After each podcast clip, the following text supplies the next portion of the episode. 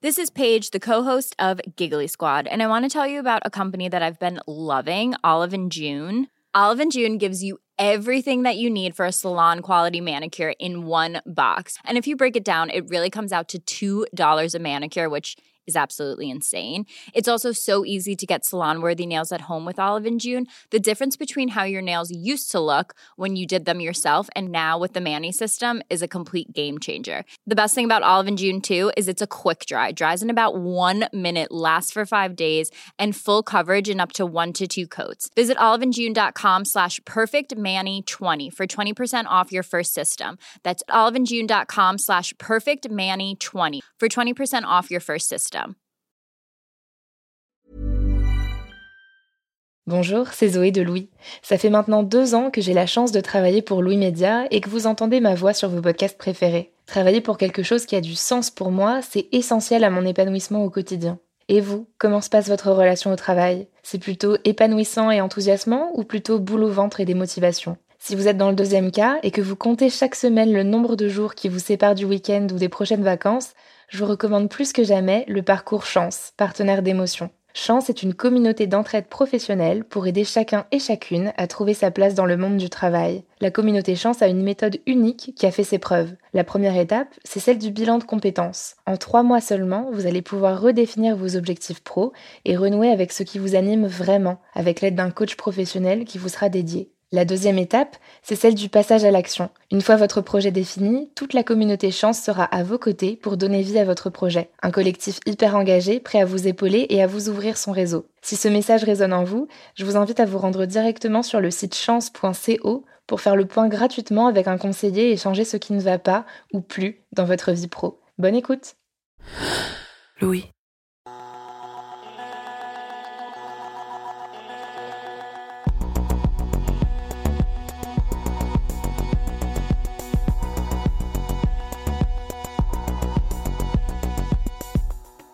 Pendant deux ans, j'ai travaillé en matinale à la radio. Je me réveillais chaque jour à 3h45. Un taxi m'attendait en bas de chez moi à 4h10 et à 4h30, j'étais déjà à mon bureau et j'allumais mon ordinateur. Ça peut dire que j'étais assez en décalage avec les horaires habituels de travail et de vie, plus généralement. C'était pas forcément évident pour moi qui suis plutôt une lève tard couche tard. Et d'ailleurs, cette expérience m'a pas du tout changé. Aujourd'hui, je suis à mon compte et je suis revenue comme si de rien n'était à mon rythme naturel. D'ailleurs, si vous, faites du télétravail, peut-être que vous aussi, vous avez pu adapter un peu vos horaires en fonction de votre rythme. Dans cet épisode, Marion Botorel s'interroge sur la flexibilisation des horaires de travail. Est-ce qu'on a intérêt à s'affranchir des horaires de travail classiques et travailler chacun selon le moment où on est le plus efficace? Marion Botorel a rencontré Jean-François Coche, qui a quitté son poste de cadre en administration il y a huit ans pour pouvoir devenir auto-entrepreneur et pour pouvoir travailler selon ses propres horaires, en l'occurrence plutôt la nuit. Marion a aussi parlé au docteur Claude Gronfier, chronobiologiste à l'INSERM, et à Caroline Leroy, la DRH de Payfit, une entreprise qui a décidé de flexibiliser ses horaires suite au premier confinement. Vous entendrez aussi Jeanne Gano, elle travaille pour l'Observatoire sociologique du changement à Sciences Po. Pour elle, cette flexibilité conduit en réalité à des inégalités. Bienvenue dans Travail en cours.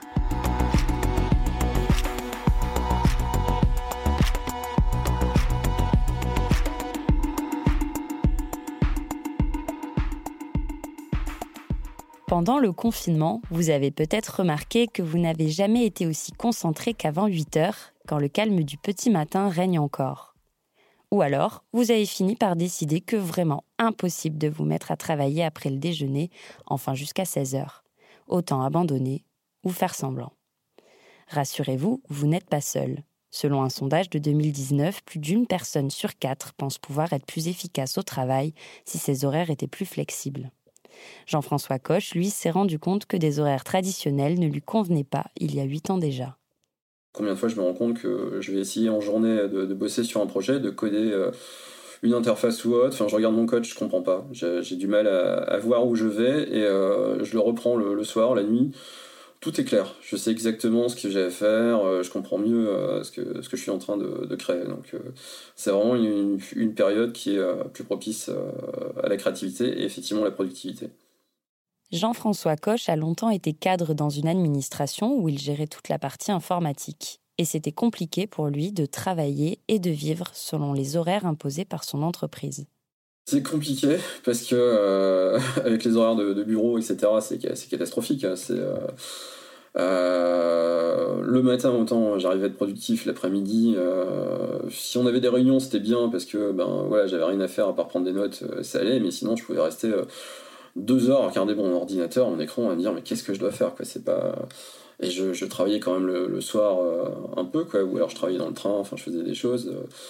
mais voilà, j'ai mis pas mal de, choses en, route, de recettes pour être hyper productif et faire un maximum de travail euh, le matin, par exemple, et pouvoir me dire bon bah si j'ai du mal à travailler l'après-midi, c'est pas très grave, je suis pas en train de perdre mon temps. J'ai pas de donc j'ai essayé de faire des choses plus cool, d'être plus dans des phases de réflexion, à prendre des notes, des choses comme ça.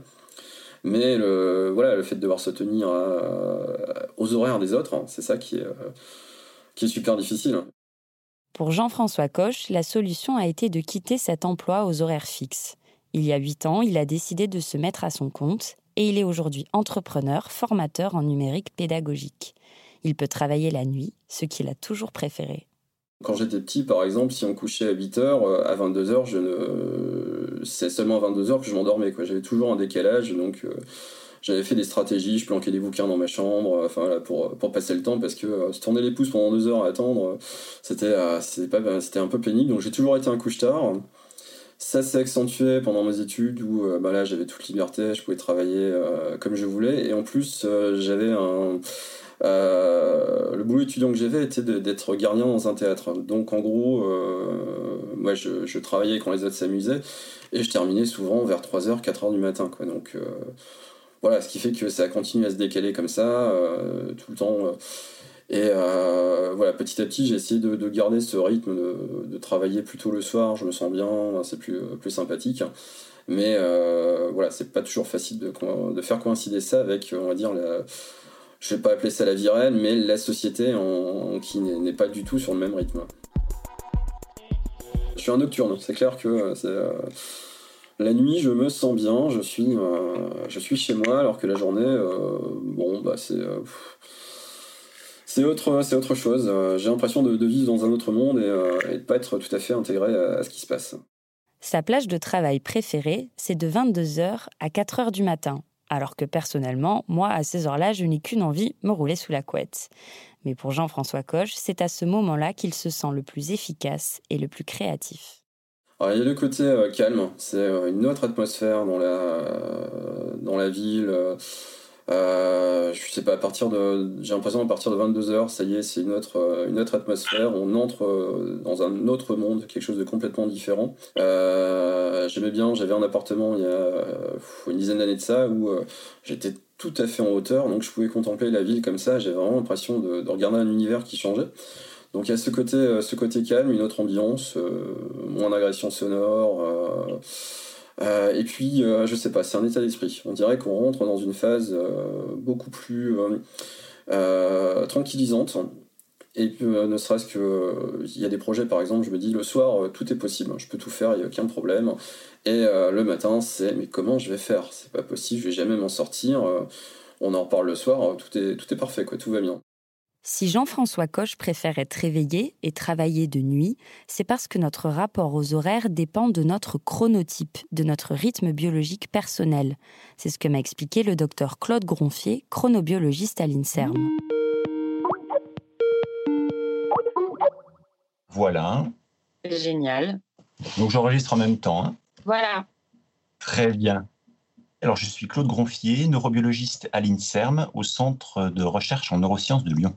Dans mes recherches, le terme de chronobiologie est souvent revenu. Mais qu'est-ce que c'est déjà la chronobiologie? C'est l'étude des phénomènes rythmiques. Euh, euh, par exemple, le cycle veille-sommeil est quelque chose qui revient régulièrement. La température est élevée pendant la journée, elle chute pendant la nuit, euh, etc. Ces phénomènes qui changent au cours du temps, qui ne sont pas constants. C'est ce qu'on appelle la chronobiologie. Et notre équipe s'intéresse spécifiquement à qu'est-ce qui, dans notre environnement, permet à notre horloge biologique, celle qui gouverne ses rythmes, de rester bien calée sur la journée de 24 heures? Il existe des situations dans lesquelles les gens euh, sont en retard, ils n'arrivent pas à se coucher tôt et à se lever tôt. D'autres, au contraire, qui s'endorment dès 18h ou 19h et qui, à 4h du matin, sont réveillés. Nous, ce qui nous intéresse dans notre équipe de recherche, c'est de comprendre euh, quels sont ces problèmes, quels sont les mécanismes responsables et comment est-ce qu'on peut y pallier en utilisant, par exemple, la lumière, qui est le plus puissant synchroniseur de l'horloge biologique chez l'humain. Nous agissons donc dirigés par notre horloge interne, qui est un petit peu comme le chef d'orchestre, le métronome de notre corps, et qui nous cale biologiquement sur un rythme de 24 heures. À l'échelle du corps humain, il existe aussi des sous-chefs d'orchestre qui accordent ce rythme plus localement dans l'organisme. Ce sont les horloges périphériques.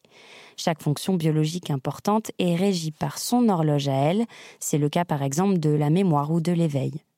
Ces horloges parallèles ne sont pas réglées de la même façon chez tout le monde, nous ne nous endormons pas et nous ne sommes pas concentrés au même moment. J'ai donc demandé au docteur Gronfier. Quand on dit, euh, docteur, qu'on n'est pas du matin, est-ce que c'est vrai d'un point de vue scientifique? Est-ce que ça s'explique? Alors oui, le fait d'être du matin ou du soir s'explique par la chronobiologie. Euh, chaque individu possède dans son cerveau une horloge euh, biologique qui a une vitesse, on dit une rythmicité proche de 24 heures. Mais cette rythmicité n'est pas exactement de 24 heures. Elle est entre 23h30 et 24h30 dans la population euh, générale, chez l'humain. Et ce qu'on a appris au cours des 20 dernières années, c'est que ceux, ceux d'entre nous qui ont une horloge un peu lente, 24h15, 24h30, sont généralement des couches-tard lève-tard. Pourquoi? Eh bien Parce que leur horloge, elle a tendance à prendre du retard tous les jours. 15, 20, 30 minutes de retard chaque jour. Et ça, ça va déclencher un coucher qui est plus tardif et un réveil biologique qui est plus tardif. Sauf que dans la vraie vie, eh bien, on doit se réveiller souvent à des horaires un peu précoces pour aller au travail, à l'école, euh, ou simplement pour avoir euh, des activités euh, de la vie de tous les jours. Et ceux qui sont couche-tard, lève-tard, eh bien, le matin, quand ils se réveillent, à une heure qui est trop précoce pour leur propre horloge, eh bien, euh, ils se trouvent dans une situation très compliquée. Et, là, ils nous disent, ben non, moi, je suis vraiment pas quelqu'un du matin. Euh, je serai opérationnel et efficace seulement à partir de 11h ou midi. Des études récentes estiment que seulement 30 à 50% de la population dort naturellement sur des horaires classiques, entre 23h et 7h du matin, et sont pleinement éveillés la journée. 40% des gens sont, eux, légèrement désynchronisés de plus ou moins une heure. Et puis 0,2% d'entre nous souffrent d'un dérèglement plus grave, le syndrome du trouble des rythmes. Concrètement, de ce que je comprends au fur et à mesure de mes recherches et de mon entretien avec le professeur Gronfier, c'est que nous avons tous notre rythme, et il dépend bien plus de nous, de ce que nous sommes, que de notre environnement. Donc cette notion de chronotype, elle repose sur l'horloge biologique. Son fonctionnement automatique, son rôle d'horloge, repose sur des gènes. C'est un phénomène complètement génétique. On est avec une horloge qui est plus ou moins rapide et cette horloge-là va rester euh, telle qu'elle est. Elle va un petit peu évoluer à l'adolescence, elle va prendre du retard chez à peu près tout le monde. Mais globalement, un couche-tôt à la naissance ne deviendra jamais un couche-tard à l'âge adulte. Notre rythme est donc programmé génétiquement. La question que vous posez, c'est finalement euh, pourquoi certains sont plus efficaces que d'autres le matin ou le soir? Eh bien, ça repose entièrement sur ce phénomène euh, génétique de vitesse de l'horloge. Ce que m'explique aussi le professeur Gronfier, c'est que quand on ne respecte pas son horloge biologique, ça peut avoir à long terme des conséquences graves sur la santé. Ceux qui sont des couches tard lève tard, eh bien, s'ils se lèvent trop tôt par rapport à leur propre horloge biologique, qu'est-ce qui va se passer? Eh bien, leur horloge biologique va déclencher, par exemple, l'endormissement à minuit ou à 1 heure du matin. Ils vont se lever à 6 heures ou à 7 heures et ils n'auront pas leur euh, besoin de sommeil assouvi. Ils n'auront dormi que 6 ou 7 heures, alors qu'ils ont peut-être besoin de 8 ou 9 heures. Et dans ces situations-là, eh bien, qu'est-ce qu'on va voir? On va voir apparaître des situations de dette de sommeil chronique. Non seulement il y aura de la fatigue pendant la journée, cette sensation de, de, contentement parce qu'ils ont réussi à se lever tôt finalement va vite se dissiper parce que la biologie va reprendre le dessus, la fatigue va s'accumuler dans la journée et à minima ce sera de la fatigue, mais dans les situations plus graves, on aura euh, des troubles euh, cognitifs, on aura des troubles de l'humeur, on pourra même avoir des dépressions ou de l'anxiété et éventuellement des troubles du métabolisme. C'est ça qu'on observe dans les situations de dette de sommeil chronique. Dans la littérature scientifique, on parle même de social jet lag pour des personnes qui vivent de manière très décalée par rapport à leur horloge biologique. Quand on regarde le sommeil pendant la semaine et le sommeil pendant le week-end, eh bien, il peut être très très différent. En semaine, eh bien, les couches tard lève tard vont avoir tendance à s'astreindre, à se coucher un peu plus tôt. Et évidemment, le réveil euh, sera déclenché par leur propre réveil, quelquefois deux ou trois pour réussir à émerger du lit. Et euh, et cela ne sera pas du tout favorable parce que leur horloge, elle n'a qu'une envie, c'est prendre du retard. Et donc le week-end, en l'absence de ces contraintes, le sommeil va se décaler quelquefois de deux ou trois heures. C'est-à-dire au lieu de se coucher entre euh, minuit et 7 heures, eh bien, ils vont éventuellement se coucher entre 2 heures et 10, 11 heures ou midi. Et ce phénomène-là de décalage de plusieurs heures entre le sommeil de la semaine et le sommeil du week-end s'appelle le jet lag social, le décalage horaire social. Et euh, qui a été appris euh, là très récemment, on va dire au cours des 3-4 dernières années, c'est que ceux qui sont en, jet lag social sont ceux qui souffrent le plus de dépression, euh, sont ceux qui sont les plus gros consommateurs d'alcool et, de tabac et vraisemblablement d'autres substances. Donc il y a un phénomène addictif qui est exacerbé dans ces populations. Et puis ils ont aussi des troubles anxieux-dépressifs et des troubles de type euh, métabolique. Donc c'est là qu'on en est à l'heure actuelle, c'est là que la recherche en est à l'heure actuelle. C'est un vrai phénomène grave, hein. c'est un problème de santé publique. Euh, la population des jeunes adultes est évidemment très nombreuse et euh, ce phénomène-là est, très mal connu, euh, y compris par les médecins généralistes. et donc les gens qui en souffrent doivent consulter pour essayer de résoudre ce problème. Il n'est pas normal de se décaler de 2, 3 ou 4 heures entre la semaine et le week-end, en tout cas normal dans le sens où ça n'est pas conseillé et c'est problématique pour la santé. Pendant le confinement et maintenant le reconfinement, les personnes en télétravail à 100% ont pu goûter à une autre organisation de leur temps, une gestion de leurs horaires plus individualisée. Suite à cette expérience inédite, certains actifs, voire même certaines entreprises, ont décidé de flexibiliser leur temps de travail. C'est le cas par exemple de Payfit, une entreprise de 500 salariés qui commercialise des systèmes de paie et de gestion des ressources humaines. Pendant les deux mois du premier confinement, ils ont sondé leurs salariés chaque semaine dans une enquête d'engagement. C'est ce que m'a expliqué Caroline Leroy, la DRH de Payfit. Donc on a, creusé ce sujet et euh, on a euh, demandé euh, aux salariés si on devait changer les choses sur la flexibilité au travail, donc lieu de travail, horaire, qu'est-ce qui les, rendrait à la fois plus productifs et plus épanouis. Et euh, cette enquête nous a montré que majoritairement, euh, les salariés plébiscitaient une forme euh, de, en fait, en tout cas de choix. On a fait des enquêtes qui montraient que majoritairement, les salariés, je ne sais plus, c'est entre 70 et 80% euh, plébiscitaient en tout cas beaucoup plus de télétravail et, de, et de flexibilité sur les horaires pour répondre à un enjeu de productivité. C'est encore une fois, c'est du bon sens. En septembre, l'entreprise a lancé sa politique Work from Anywhere, qui donne beaucoup de liberté à ses salariés en termes de télétravail et de choix de leurs horaires. C'est un post sur LinkedIn de leur directeur général qui a attiré mon attention. Il écrivait Nous sommes convaincus que nos collaborateurs seront plus épanouis si nous les laissons travailler au moment où ils se sentent les plus productifs. Leur DRH, Caroline Leroy, détaille les profils concernés dans cette entreprise où la moyenne d'âge s'approche à peine des 30 ans. On a des gens qui se lèvent euh, très tôt, à 6-7 heures, qui commencent à travailler. Euh, on a des gens qui travaillent euh, plus tard dans la, dans la, dans la soirée. donc ça, c'est quelque chose en tout cas sur lequel on, laisse chacun arbitrer. Encore une fois, à partir du moment où ils ont la, sensation que ça leur donne un maximum d'énergie, d'épanouissement, mais aussi de productivité. Mais Caroline Leroy l'admet pour le fonctionnement au quotidien d'une entreprise, la flexibilisation des horaires a ses limites. Parce que je vous donne un exemple. Si par exemple c'est un quelqu'un qui est en, service client, qui répond donc à nos clients tous les jours, bah, nos clients ils n'ont pas tous des horaires euh, différenciés. Donc la personne qui va vouloir par exemple faire du sport, euh, elle va devoir se poser la question de dire si je fais sport à, par exemple à 11 heures, euh, dans quelle mesure ça va pas impacter ma performance, ça va pas impacter mes clients, est-ce que ça va pas impacter mon équipe? Un mois après l'instauration de cette organisation chez Payfit, l'heure n'est pas encore au bilan. Mais au-delà des besoins de leurs clients, il y a un autre élément qui limite la liberté que l'entreprise veut donner à ses salariés, c'est le cadre légal. Quelqu'un comme Jean-François Coche ne pourrait pas légalement y travailler de 22h à 4h du matin. Ils peuvent faire ce qu'ils veulent tant qu'ils bah, respectent leur contrat de travail et le droit du travail de, leur pays. Ça, c'est une première chose. Par exemple, en France bah, par exemple, on n'a pas de travail de nuit dans notre, en France dans, nos, dans, nos, dans, notre façon de fonctionner. Euh, et donc euh, ça, c'est effectivement euh, pas possible, sauf s'il y avait des, des, cas spécifiques de personnes qui pouvaient, qui travailleraient de nuit. Mais aujourd'hui, on n'est pas allé, on n'est pas, on n'a pas souhaité aller jusque là. Ce que veut dire Caroline Leroy, c'est que pour aller jusque-là, il faudrait fixer des règles, par un accord de branche ou d'entreprise, et donc graver dans le marbre de nouveaux horaires de nuit. Et qui dit travail de nuit dit majoration du salaire, avec des jours de repos supplémentaires.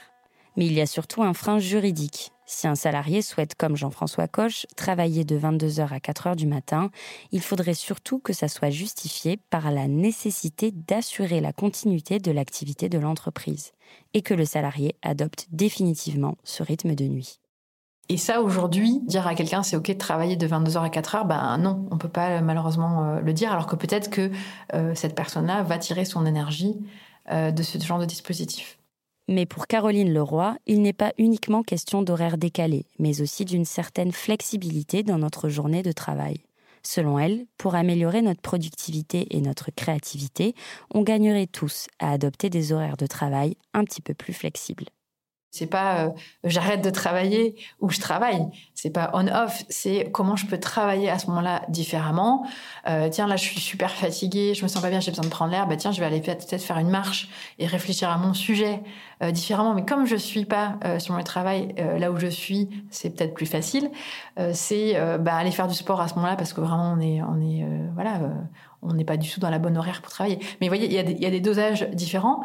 Et je crois beaucoup aussi, effectivement, euh, à des moments, euh, et ça, ça a été prouvé d'ailleurs euh, scientifiquement, à des moments de pause. C'est-à-dire, on pose le cerveau, on pose l'atomisation de l'information des sujets, et on va aller, en fait, courir, marcher, être dans un environnement différent. Et on va forcément, si on a besoin de créativité et en tout cas de réflexion, voir un sujet complètement différemment. Euh, le cerveau fonctionne comme ça. On dit souvent, bah, je dois dormir sur ce sujet, entre guillemets, et euh, on est convaincu de ça. Donc, en tout cas, il y, a des gens qui fonctionnent comme ça. Donc, c'est autoriser, en fait, vraiment des, façons de, vraiment même de penser qui vont apporter, en fait, de la créativité, de la productivité. Mais mettre en place cette organisation de travail, ce n'est pas évident pour toutes les entreprises et dans tous les milieux. Payfit commercialise un logiciel automatisant les tâches liées au paie et au versement des salaires, essentiellement à destination des PME et des startups. Payfit a pris racine dans un milieu déjà très digitalisé où le rapport au travail est plus individualisé, plus souple que dans d'autres secteurs. Leurs salariés bénéficient donc d'une autonomie temporelle importante, à l'inverse par exemple d'un cuisinier qui doit être présent à des horaires très précis. Et si cette flexibilisation de nos horaires se répand, ces inégalités pourraient à terme se renforcer. C'est en tout cas la thèse de doctorat en sociologie de Jeanne Gano. Cette chercheuse travaille pour le Center for Economic Research in Economics and Statistics et pour l'Observatoire sociologique du changement à Sciences Po. Je l'ai rencontrée avant le reconfinement dans leur bureau parisien. This is Paige, the co-host of Giggly Squad, and I want to tell you about a company that I've been loving, Olive and June. Olive and June gives you everything that you need for a salon quality manicure in one box. And if you break it down, it really comes out to $2 a manicure, which is absolutely insane. It's also so easy to get salon worthy nails at home with Olive and June. The difference between how your nails used to look when you did them yourself and now with the Manny system is a complete game changer. The best thing about Olive and June too is it's a quick dry. Dries in about one minute, lasts for five days, and full coverage in up to one to two coats. Visit oliveandjune.com slash perfectmanny20 for 20% off your first system. That's oliveandjune.com slash perfectmanny20 for 20% off your first system.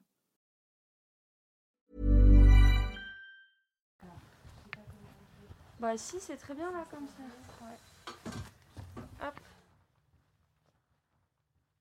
Euh, donc moi, je travaille sur l'autonomie temporelle des salariés, c'est-à-dire la liberté euh, qu'ils et elles ont dans l'organisation de leur temps de travail rémunéré. Et euh, voilà, les liens de cette, entre l'autonomie temporelle et les, les, inégalités sociales. Du coup, des inégalités d'autonomie temporelle, c'est euh, en gros euh, des inégalités dans les libertés que, euh, dont disposent les salariés.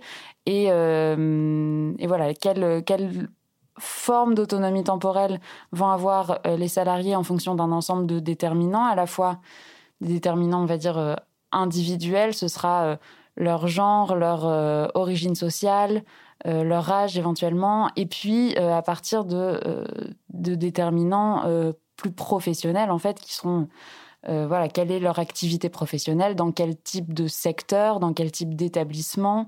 Tout ça, ça va déterminer différentes formes de liberté dans l'organisation du temps de travail rémunéré, euh, qui, in fine, vont faire que certains vont disposer de beaucoup de formes de liberté et d'autres beaucoup de formes de contraintes. Jeanne Gano a suivi une bonne dizaine de professionnels pendant le confinement un cadre, une infirmière, un prof, une caissière, autant de Français qui ont vécu différemment leur rapport au travail pendant cette période aussi étrange. Lors de leurs entretiens avec Jeanne Gano, ils sont revenus sur les mutations dans leurs habitudes de travail. La chercheuse a notamment pu constater que ce sont les professions les plus aisées qui peuvent se permettre de réfléchir à leur rapport au temps et aux horaires. Ça, c'est typiquement ce que je vois dans, mes entretiens en général et que je voyais déjà avant le confinement. C'est souvent euh, l'autonomie temporelle s'accompagne euh, de, euh, de disposition temporelle, je reprends un terme de Bourdieu, c'est-à-dire d'un certain rapport au temps. Et typiquement, plus d'autonomie, ça va conduire à davantage de euh, réflexion sur comment on utilise son temps, de, de, possibilités d'amélioration qu'on envisage. et là, ça se voyait bien pendant le confinement, en fait. C'est que toutes ces personnes qui avaient ces possibilités, elles réfléchissaient beaucoup, elles étaient très réflexives sur leur utilisation du temps. Et puis, euh, tout le monde n'était pas en télétravail. Euh, qui étaient les populations qui étaient encore euh, exposées, qui étaient aussi les plus, évidemment, les plus exposées au Covid, même encore maintenant. Donc, il y a maintenant, en fait, les inégalités d'autonomie temporelle, elles ont des vraies conséquences sanitaires. C'est, vraiment les personnes les plus, enfin, les plus exposées au risque qui sont les moins libres de, voilà, d'aménager leur temps. Et puis, à l'inverse, il y a des cadres supérieurs, je pense cadres supérieurs hein, plutôt, parce que c'est lié aussi à la position hiérarchique d'avoir autant de liberté. Euh, les cadres supérieurs euh, dans des fonctions de contrôle, par exemple, ils peuvent être amenés à pas avoir, euh, ils ou elles peuvent être amenés à pas avoir tellement d'interactions et du coup à être capables d'être très autonomes dans l'organisation de leur calendrier et du coup oui, dans ce cas, pour ces personnes-là, euh, ça peut être tout à fait euh, possible de, suivre leur rythme chronobiologique. Et à l'inverse, pour Jeanne Gano, ceux qui ont le moins de responsabilités sont justement ceux qui sont les plus contraints par rapport à leurs horaires. Cette contrainte-là, versus la liberté des cadres supérieurs, elle alimente encore les inégalités entre les professions. Le fait que ces personnes bénéficient d'autant de liberté sur leurs horaires, c'est l'occasion pour elles de d'autant plus investir dans leur travail rémunéré euh, et de, euh, on va dire, se décharger d'un ensemble de leurs tâches aux professions les plus contraintes qui sont entièrement dépendantes du coup du rythme de, ces, de cette euh, classe très autonome. et du coup, ça ne fait qu'alimenter voilà, le fait que certains peuvent investir de plus en plus dans le travail rémunéré, en gagner une valorisation sociale, mais surtout une valorisation économique. D'autres ne peuvent pas. Jeanne Gano pense là à des professions très contraintes vis à -vis de leurs horaires et qu'elle a pu suivre comme des caissiers, des soignants, des éboueurs ou encore tous ceux qui travaillent dans la restauration. Ce que Jeanne Gano a aussi noté pendant ses entretiens, c'est que les personnes qui sont très contraintes par leurs horaires, elles ne pensent même pas en fait à pouvoir les modifier. Pour les personnes très contraintes, souvent dans les entretiens, quand je leur demande en fait euh, leur euh, satisfaction vis-à-vis de leur quotidien et euh, vis-à-vis de leurs horaires, etc. Euh, c'est pas évident qu'ils ou elles déclarent tout de suite qu'ils sont insatisfaits. En revanche, quand je demande précisément, par exemple, des horaires qu'ils souhaiteraient changer, dans ce cas, oui, il y a souvent des personnes typiquement du matin qui détestent avoir à se lever le matin. C'était le cas d'une caissière qui trouvait ça très très difficile d'avoir à se lever tôt ou d'enchaîner les rythmes. Euh, ce que les caissiers et les caissières, c'est souvent ça. Hein. Je, je, reviens souvent à l'exemple parce qu'en termes d'horaire, c'est assez euh, flagrant l'accumulation des contraintes. mais souvent, voilà, ils ont un lundi où c'est 13h-20h, un mardi où c'est 8h-13h. Enfin bon, donc ça, c'est quand c'est le cas, c'est très fatigant. Et est-ce qu'ils ont envie de flexibiliser? Du coup, je pense que voilà, c'est jamais présenté comme euh, j'aurais envie d'avoir tel quotidien au lieu de celui-là, mais par contre, euh, ponctuellement sur des exemples concrets, oui, c'est des rythmes qui les contraignent énormément et qui ne leur convient pas. Ce que je voyais dans mes entretiens, c'est vraiment ça, c'est que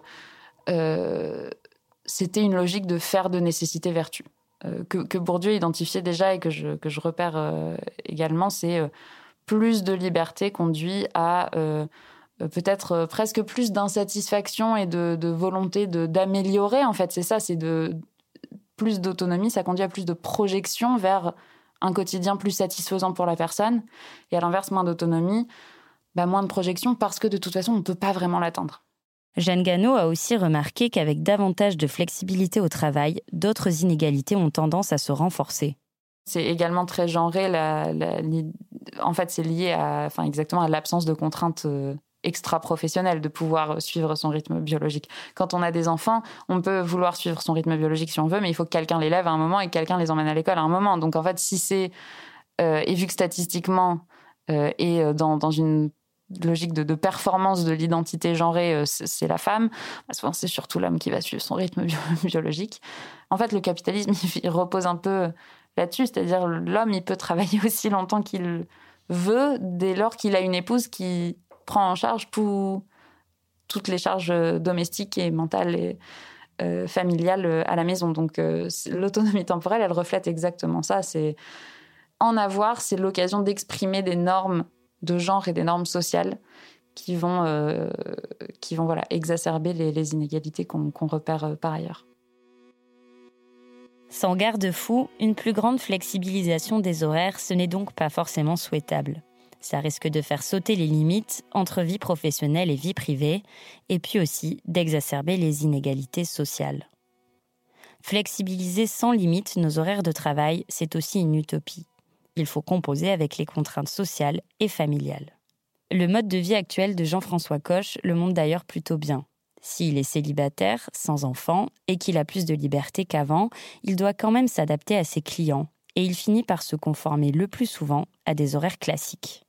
Il lui arrive de s'accorder quelques créneaux par mois pour respecter de temps en temps son rythme biologique à lui et travailler la nuit.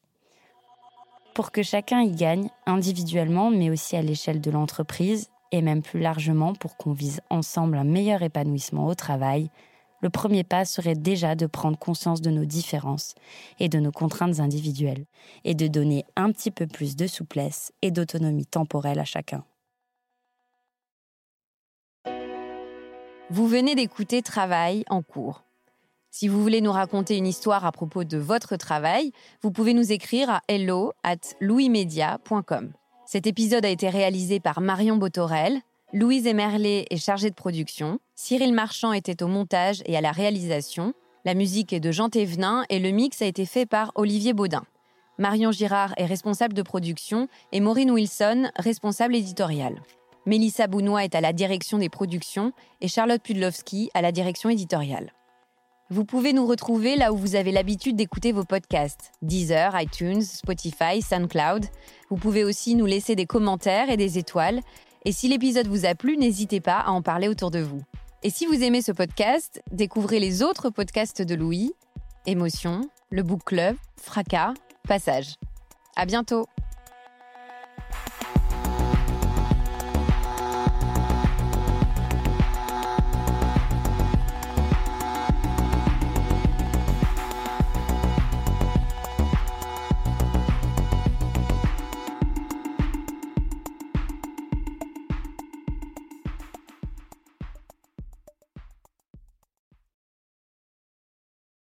Bonjour, c'est Zoé de Louis. Dans Émotions au travail, on décrypte toutes les émotions qui vous traversent et vous bousculent parfois dans votre vie professionnelle. Aujourd'hui, j'aimerais vous parler d'un podcast super inspirant, Bienvenue dans l'ascenseur, animé par Anne-Cécile Sarfati.